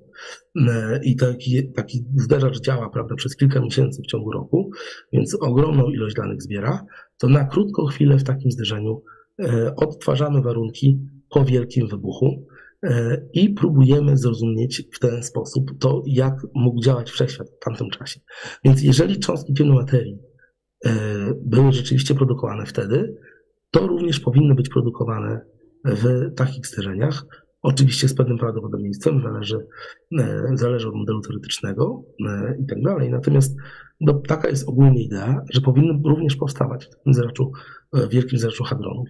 I teraz one są nieuchwytne w zasadzie, nie oddziałują praktycznie na zalaną materię, więc jeżeli powstaną w takim zderzeniu, to one mogą swobodnie w zasadzie uciec z tego punktu zderzenia jako taka brakująca energia. Więc jeżeli potrafimy przeanalizować takie zdarzenie i wszystkie jego produkty, a tych produktów y, potrafi być bardzo wiele, to jest przykład takiego zdarzenia i jak dużo, jak dużo można powiedzieć, cząstek jest produkowanych i e, taki, jak widać, no, grzebień to może nie najlepsza nazwa, ale taki mm, po prostu bardzo wiele jest tych cząstek produkowanych i tych śladów w detektorze.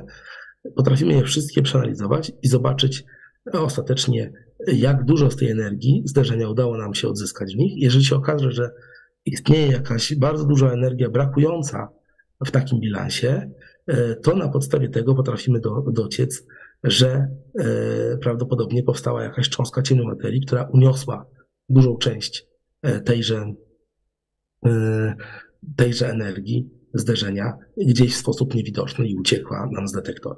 Tu jest przykład takiego detektora, detektor Aplas, ogromna konstrukcja, 46 metrów długości, 25 metrów średnicy, to jest 7000 ton wypełnionych naprawdę po brzegi elektroniką. E, kilka tysięcy ludzi należy do tej kolaboracji eksperymentalnej. Oni czuwają nad przebiegiem tego procesu. To jest człowiek, prawda, standardowy człowiek według rozmiarów prawda, Unii Europejskiej wsadzony i e, można go porównać e, z, z, całym, z całym, z całym rozmiarem detektora.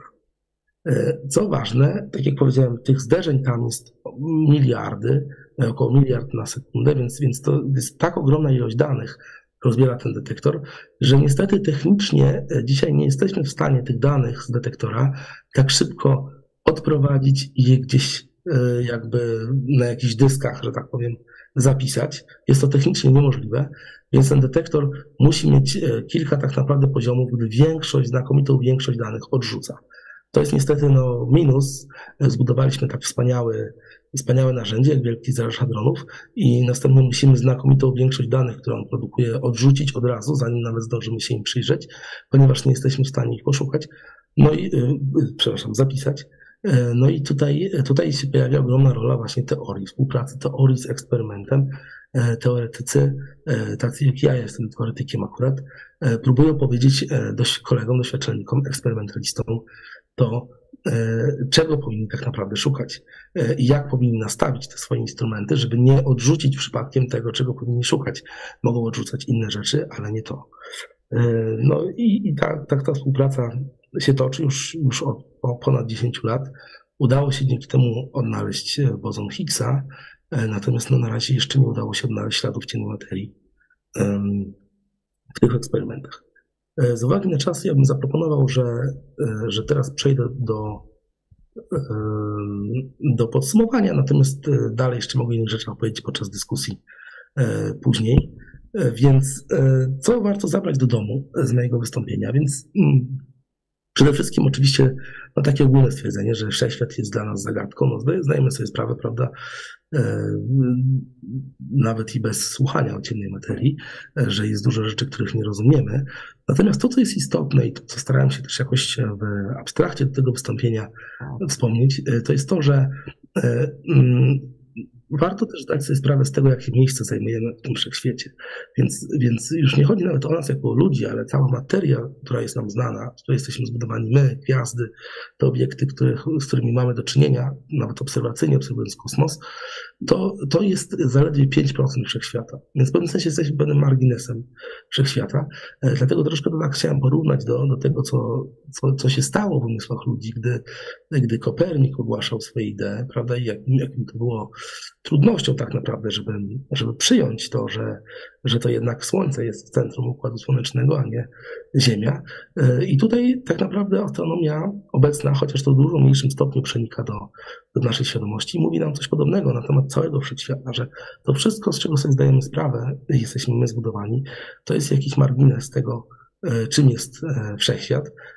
Natomiast większa część jego pozostaje nadal zagadką dla nas i próbujemy ją poznać i szukamy śladów istnienia, w szczególności tej ciemnej materii, której jest około 5 razy więcej niż zwykłej materii.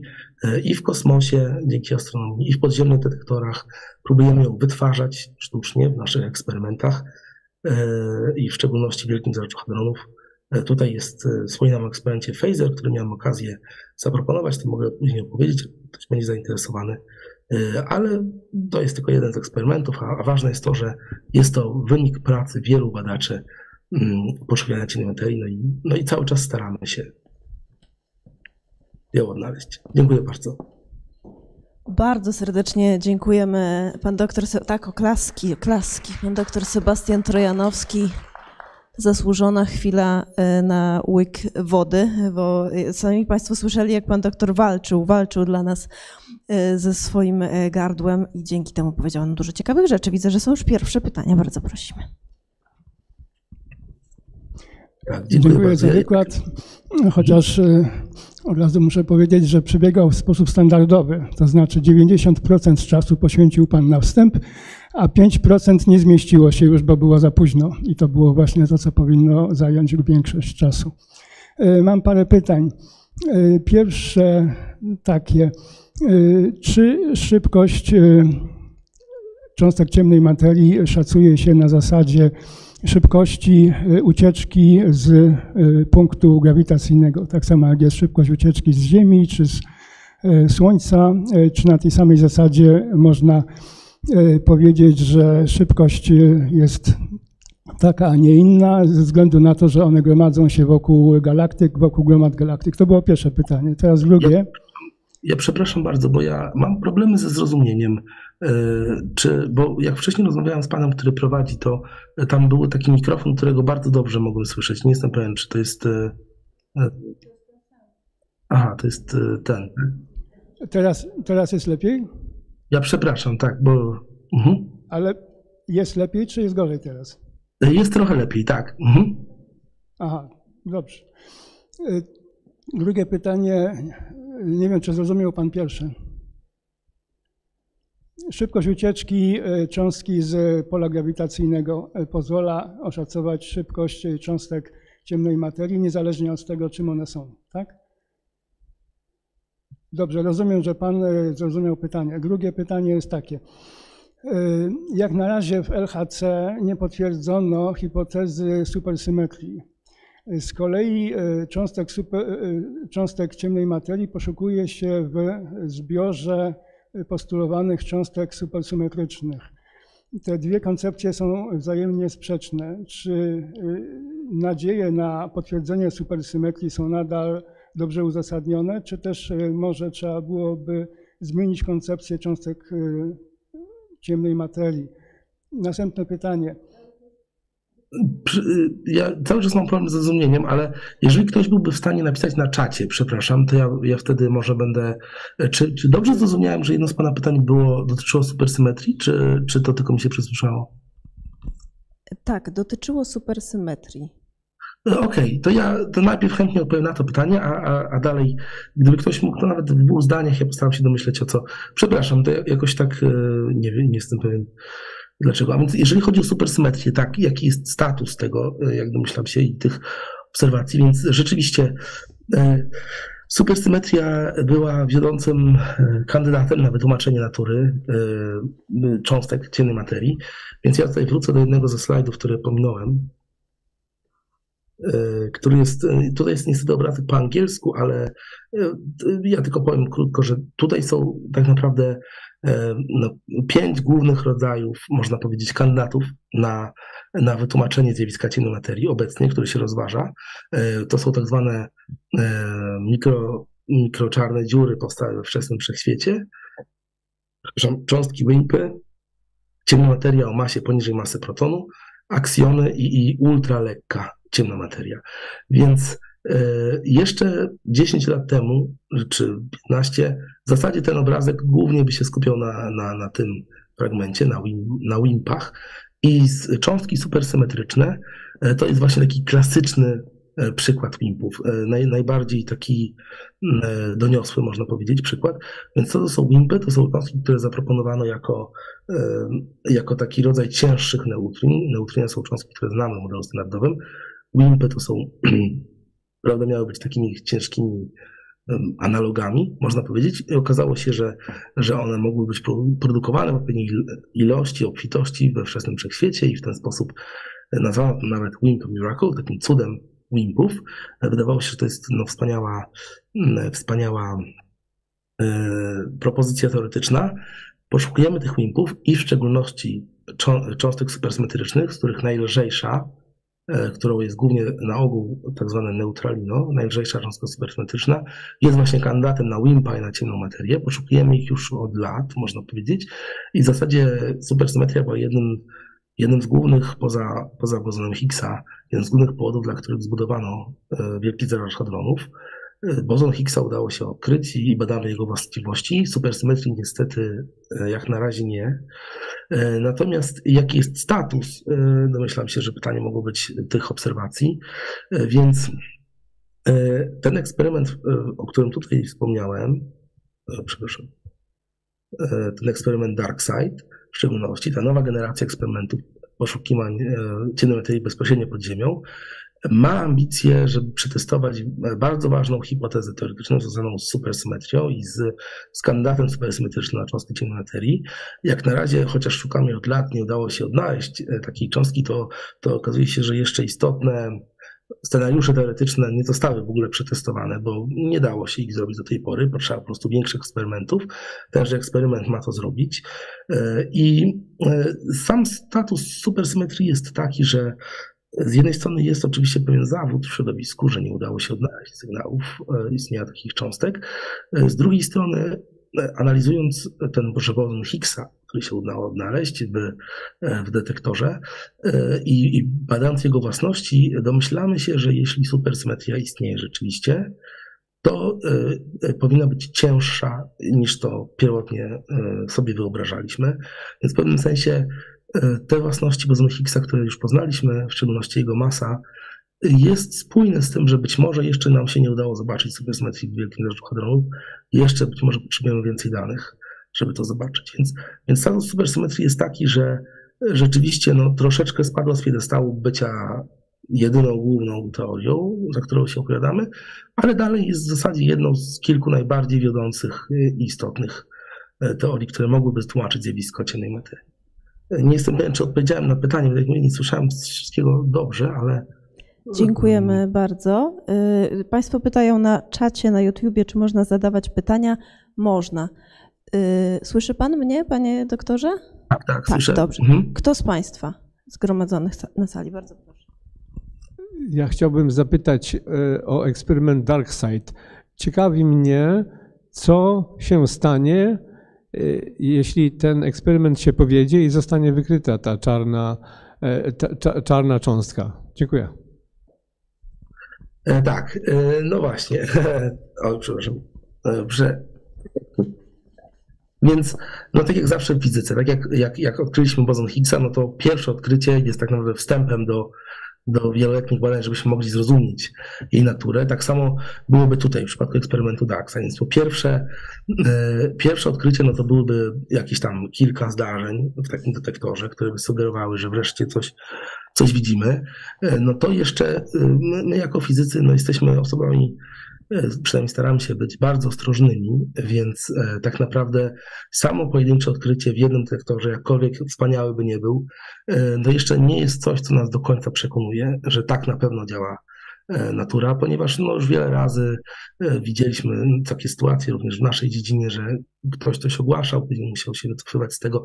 Nawet w Wielkim Zerzaczu Hadronów, o którym tutaj mówiłem, e, mamy wiele tych eksperymentów, między innymi ten Atlas i CMS, które są dużymi e, eksperymentami robiącymi podobne rzeczy, dwoma różnymi, właśnie po to, żeby mogły nawzajem się, że tak powiem, e, sprawdzać. Więc pierwszym krokiem, gdyby eksperyment DarkSide zobaczył ślad takiej cząstki, byłoby to, że chcielibyśmy, żeby inne eksperymenty też mogły to zobaczyć i potwierdzić ten sygnał, ponieważ już się zdarzały w tych bezpośrednich poszukiwaniach pod ziemią fałszywe sygnały. Je, je, były kolaboracje eksperymentalne, które twierdziły, że coś odkryły, nawet z bardzo dużą statystyczną istotnością, ale później inne kolaboracje nie widziały tego i, i ostatecznie trzeba było stwierdzić, że to był jakiś inny efekt, nie, nie ciemnej materii. Więc to byłby pierwszy efekt. Dalej chcielibyśmy zrozumieć e, więcej tego, e, jak, jak silnie oddziałuje ta cząstka, jaką ma masę, bo to by nam mogło powiedzieć więcej na temat struktury tego rozszerzenia modelu standardowego, o którym mówiłem, bo ostatecznym celem naszym jest próba zrozumienia tego, jak działa wszechświat i jak powstała ta ciemna materia. Żeby to móc zrozumieć, nie wystarczy nam samo odkrycie tejże cząstki, ale musimy też zrozumieć to, jak ona oddziałuje ze znaną nam materią. Tutaj mamy tak, w, tym, w tej tabelce mamy tak zwane fermiony i bozony, więc fermiony to są cząstki materii, e, te, które budują nas, a bozony to są cząstki, które pośredniczą w ich oddziaływaniach, więc odpowiedzialne są, są tymi siłami, o których się mówi e, potocznie, można powiedzieć w języku fizyki. Więc gdy odkryjemy nawet nową cząstkę materii, ciemnej materii, która swoją drogą nie musi być fermionem, ale ale może być, e, to dalej będziemy chcieli zrozumieć, jak ona rozmawia ze zwykłą materią, w jaki sposób, na jakiej podstawie, więc będziemy chcieli zbudować cały gmach teoretyczny. Supersymetria, którą wspomniałem wcześniej, e, jest takim przykładem takiego gmachu, e, który tak naprawdę proponuje bardzo, bardzo, bardzo wiele nowych cząstek. Cały w zasadzie model standardowy odbity w lustrze, można powiedzieć, tylko że cięższych cząstek. I, i ciemna materia jest tylko elementem tej układanki. Więc, więc e, najprościej rzecz ujmując, odkrycie śladów Darkseid e, będzie oczywiście wielkim przełomem i tak naprawdę zaproszeniem do, do dalszych badań, żeby, żeby coś z tego odkrycia zrobić. Na razie jesteśmy niestety na takim etapie już od wielu lat, że, że, po, że tylko przesuwamy nasze ograniczenia, limity eksperymentalne, że, że tu też nie ma materii, tu też nie ma, prawda, i tu też jeszcze jej nie ma, e, więc, więc na razie świętym gralem jest zobaczenie tego sygnału, a później będzie zrozumienie dokładnie jego natury. Tak jak z naszą zwykłą materią. Najpierw zrozumieliśmy, że są atomy, a dopiero później zaczęliśmy je rozkładać na czynniki pierwsze i, i, i ostatecznie mamy, prawda, nawet rozumiemy promieniotwórczość, mamy energetykę jądrową i tak dalej. To są, e, na razie no, próbujemy chociaż zobaczyć wreszcie ten sygnał.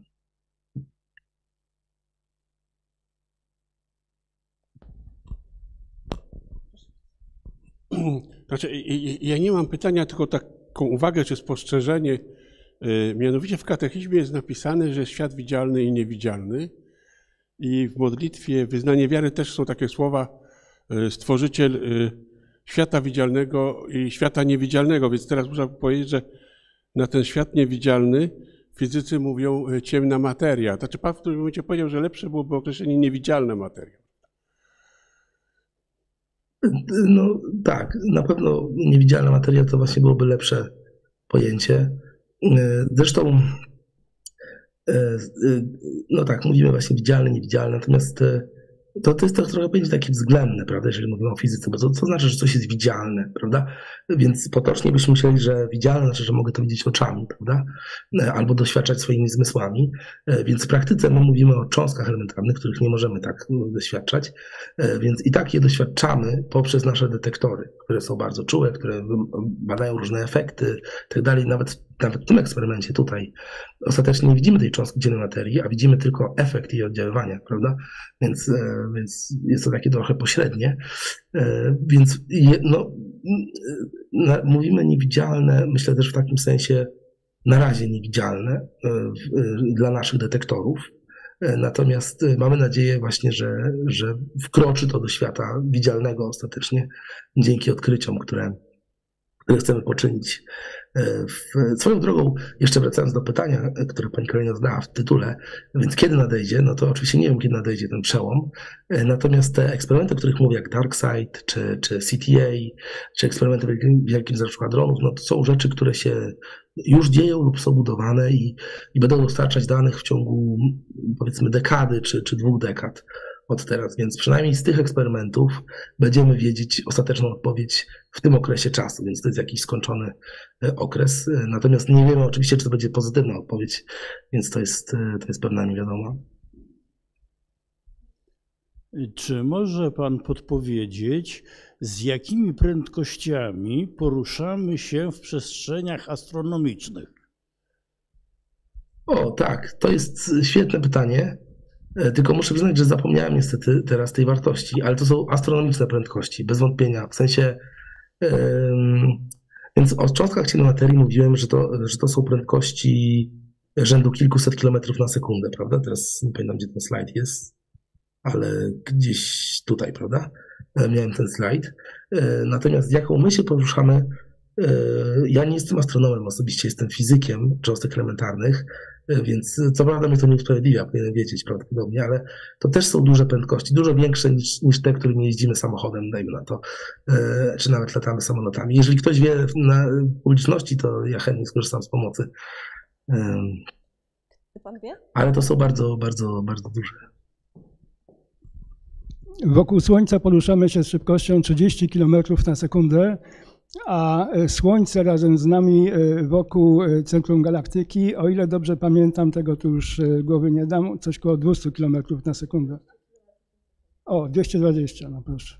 To przy okazji, skoro już mam mikrofon, to mam pytanie o konkretne eksperymenty. W plakacie obiecał, w plakacie dzisiejszego spotkania obiecał nam Pan eksperyment Xenon 1T i e, Phaser. E, Otóż Xenon 1T w Gran Sasso we Włoszech e, został zakończony. Eksperyment w 2018 roku. Jego następcą jest Xenon NT, który miał zacząć pomiary w 2022 roku. Właśnie ten rok się kończy. Pierwsze pytanie jest, czy te eksperymenty już zaczęły zbierać dane. Drugie pytanie jest takie. Drugi eksperyment, który Pan obiecał, to był eksperyment Phaser przy LHC. On y, też miał rozpocząć zbieranie danych w 2022 roku, który właśnie się kończy. Czy on zaczął y, działać i zbiera już jakieś dane, jakie są wyniki? I trzecie pytanie. W Stanach Zjednoczonych, z tego co wiem, też e, są pewne projekty realizowane. Proszę też o parę informacji, na jakim etapie, na jakiej zasadzie działają i czy mają jakieś wyniki. E, Dziękuję. Znowu miałem troszeczkę problemy. Pierwsze pytanie dotyczyło eksperymentu, wydaje mi się, jakiegoś, czy są już jego wyniki, tak? Czy mógłby, m, może Pani Karolina, czy mogła Pani powtórzyć nazwę tego eksperymentu? Pfizera i który, jak, Phaser przy LHC i Xenon NT, Xenon NT NT w we Włoszech. Czy one już zbierają dane? E, Jeszcze raz nazwę, Czy przepraszam. one już zbierają dane? E, Tak, tak, ale jeszcze raz nazwę. Xenon. NT. Jakoś mam problem niestety, ale eksperymenty, które obecnie zbierają dane.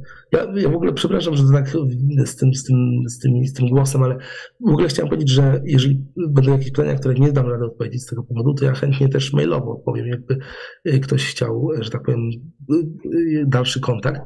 Natomiast eksperymenty. Więc tak, wydaje mi się, że jedno z pytań dotyczyło chyba eksperymentu Phaser, o którym wspomniałem w e, LHC. E, Więc ten eksperyment już zbiera dane. E, Tak, to jest eksperyment, który zaczął zbierać dane w tym roku na wakacje, przepraszam, na, na, na wiosnę. I on będzie zbierał dane przez no teraz przez 3-4 lata, tylko że e, zawsze w LHC jest tak, że jakikolwiek eksperyment w LHC, e, który obecnie działa, czy, czy ma działać, w zasadzie zbiera dane w okresie takim wiosenno-wakacyjno-jesiennym. W zimę już nie, bo, bo prąd jest za drogi po prostu i, i wtedy LHC zatrzymuje swoją działalność, bo zbyt duży byłby koszt prowadzenia tych eksperymentów po prostu. Tak LHC działa na zasadzie pewnej umowy z operatorami energetycznymi, e, które daje pewną taką korzystną cenę energii, można powiedzieć. No dzisiaj mamy, mamy taki okres, że mamy kryzys na tym polu, więc to jest też problem dla LHC tak naprawdę i są trwają dyskusje, jak to będzie wyglądało, gdy te umowy obecne wygasną. No ale obecnie na razie jeszcze są i e, teraz to prawda jest już przerwa działalności LHC, bo już, em, już jakby e, już, e, no już, już jest zbyt zimowo, można powiedzieć.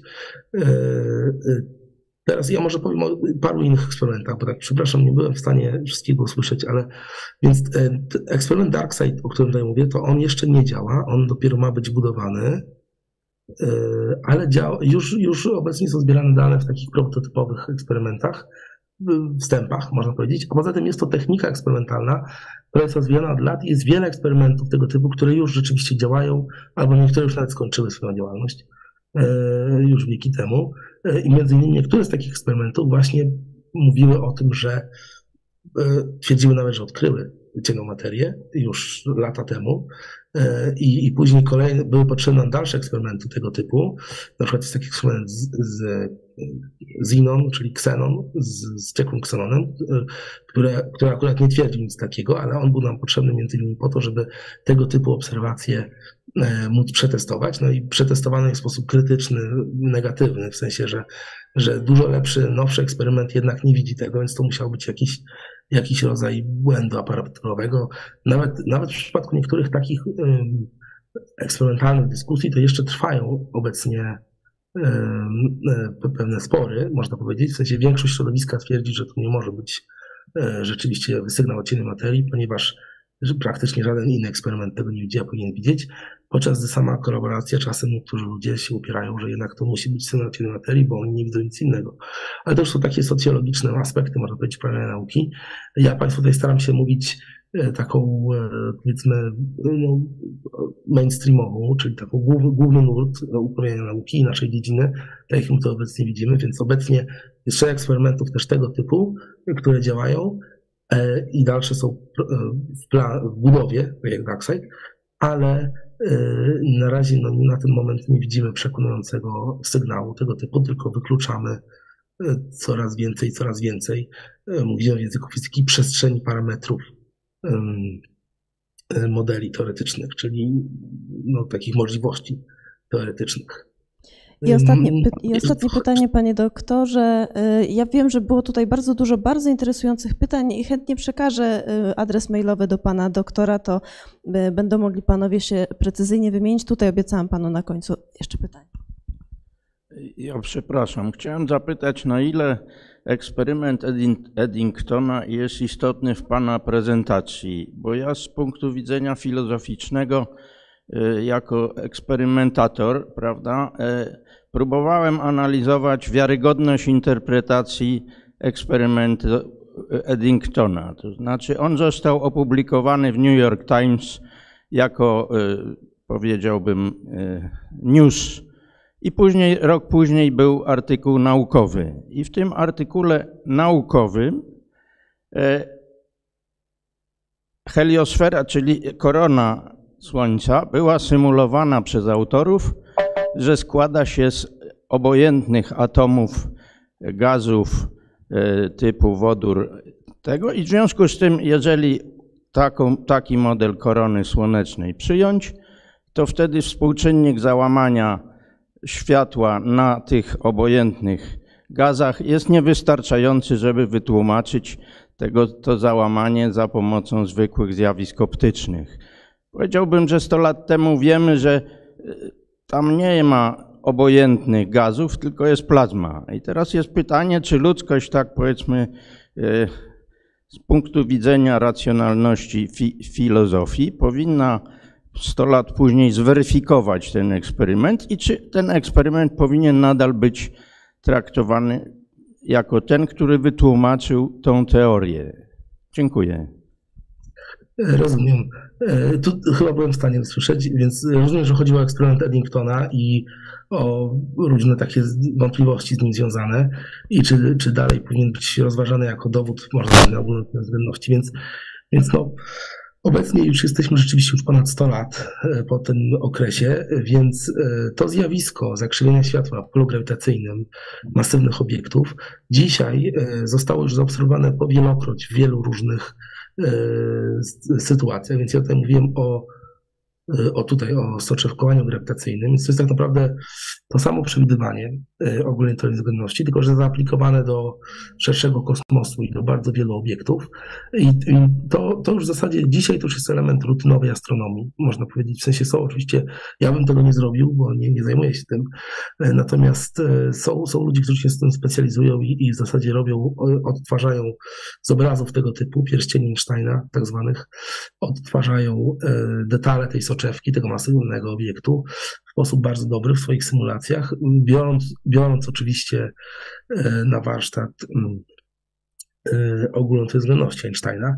Więc w tym sensie bym powiedział, że sam eksperyment Eddingtona, nawet jeśli miał różne braki, to jest oczywiście bardzo możliwe, zależawszy na te uwarunkowania, w których był prowadzony w 1919 roku. E, no dzisiaj już obecnie nie jest to aż tak, tak kluczowe dla nas, dlatego że mamy mamy wiele, wiele innych e, dowodów, e, można powiedzieć, na słuszność e, tej względności Einsteina. Jeżeli dobrze zrozumiałem pytanie, to mam nadzieję, że Tak, tak, tak, tak. Udało się. Bardzo serdecznie dziękujemy. Pan doktor Sebastian Trojanowski, oklaski. dziękuję bardzo, dziękuję serdecznie za zaproszenie. Dziękujemy i naprawdę doceniamy, że, że walczył Pan dla nas. Mnóstwo bardzo ciekawych informacji. Zuzanna Teplic się zbliża, żeby powiedzieć Państwu, co będzie, kiedy już e, dzień zacznie być trochę, trochę dłuższy powolutku, po przełomie. Tego to nie obiecuję, bo to będzie 16, 16 stycznia, zaczynamy. W ogóle jesteśmy w bardzo dobrej sytuacji, Karolino, bo mamy cały program już do końca roku i mogę powiedzieć o pierwszych dwóch na pewno, a resztę umieścimy na, na stronie Festiwalu Nauki. E, 16 stycznia odwiedzi nas pani dr Hanna Machińska, chyba znane wszystkim nazwisko. E, Jeszcze żeśmy nie ustalili, o czym będzie mówić, ale ja chciałabym ją namówić na tym, żeby nie mówiła o prawach człowieka, żeby nie wchodzić w jej sytuację aktualną, tylko żeby mówiła o logice tworzenia prawa. Ona wykłada logikę dla prawników i myślę, że uda mi się ją na to namówić. W każdym razie na pewno przyjdzie. A w lutym będziemy się rozrywać, bo będziemy z panią Anetą Brzezicką rozmawiać o grach komputerowych i jak na nas działają. E, Ja, specjalistką od mózgu, tak, więc będzie mówiła, jak to działa na mózg. Także na jedno i na drugie zapraszam. Mamy naprawdę resztę już zaplanowaną, łącznie z ostatnim czerwcowym, kiedy będziemy Państwa zachęcać do tego, żeby odwiedzić ogród botaniczny Uniwersytetu Warszawskiego i zobaczyć zielnik, który tam jest, i żeby porozmawiać o roślinach, jak ze sobą żyją i jak ze sobą rywalizują. Ale teraz już nie będę nudzić, tylko e, wszystkiego najlepszego chciałabym na święta i na nowy rok, żeby był, no, żeby był lepszy, żeby był bardziej optymistyczny. Tego nam wszystkim życzę i żebyśmy się spotykali bez wojny. No, ja nie jestem aż taką optymistką, żeby myśleć, że to się za chwilę skończy, ale może jakoś będzie trochę lepiej. Życzmy sobie, żeby było za granicą spokojniej i u nas spokojnie i żebyśmy jakoś przynajmniej tutaj spotykali się, rozmawiali o nauce, nawet jak przyznaję bez bicia, że rozumiałam mniej więcej trze- trzecie zdanie, ale przyjdzie pani doktor Machińska i wtedy może zrozumiem więcej. Nie, nie zrozumiem więcej, no ale będę się dokształcać. Jak, jak szefowa Festiwalu Nauki może tak mówić, no? Że ja nie rozumiem? No, no może, może mogę tak mówić, dlatego że nie żyjemy już w czasach, kiedy jesteśmy specjalistami od wszystkiego i zresztą mam takie poczucie, że jak ktoś mówi, że jest specjalistą od wszystkiego, to jest specjalistą od niczego. Jednym słowem, specjalizujemy się. Nie powiem, w czym się specjalizuję, bo jestem tylko dyrektorką Festiwalu Nauki, a nie naukowcem. To wolno mi, prawda? Wolno mi. Więc wszystkiego najlepszego życzę. Spotkamy się 16 stycznia. Ja mam jedną nadzieję na przyszły rok. Będę rozmawiała z pałacem, a mianowicie marzę, żebyśmy wrócili do kawy, herbaty i napojów. I może już rzeczywiście nie będzie żadnej pandemii, to wtedy znowu będzie kawa, herbata i sok. Bo bardzo bym chciała, żeby to było bardziej kawiarniane niż jest teraz. Teraz trochę mi smutno, że nic tu nie stoi, że nie, nie można się napić i że nie można się trochę rozgrzeć. Bardzo dziękuję panie doktorze. Y, Trochę żartowałam, no jednak starałam się rozumieć i patrzeć. Tak, dziękuję bardzo. Dziękuję serdecznie, dziękuję bardzo. I tak jak mówiłem,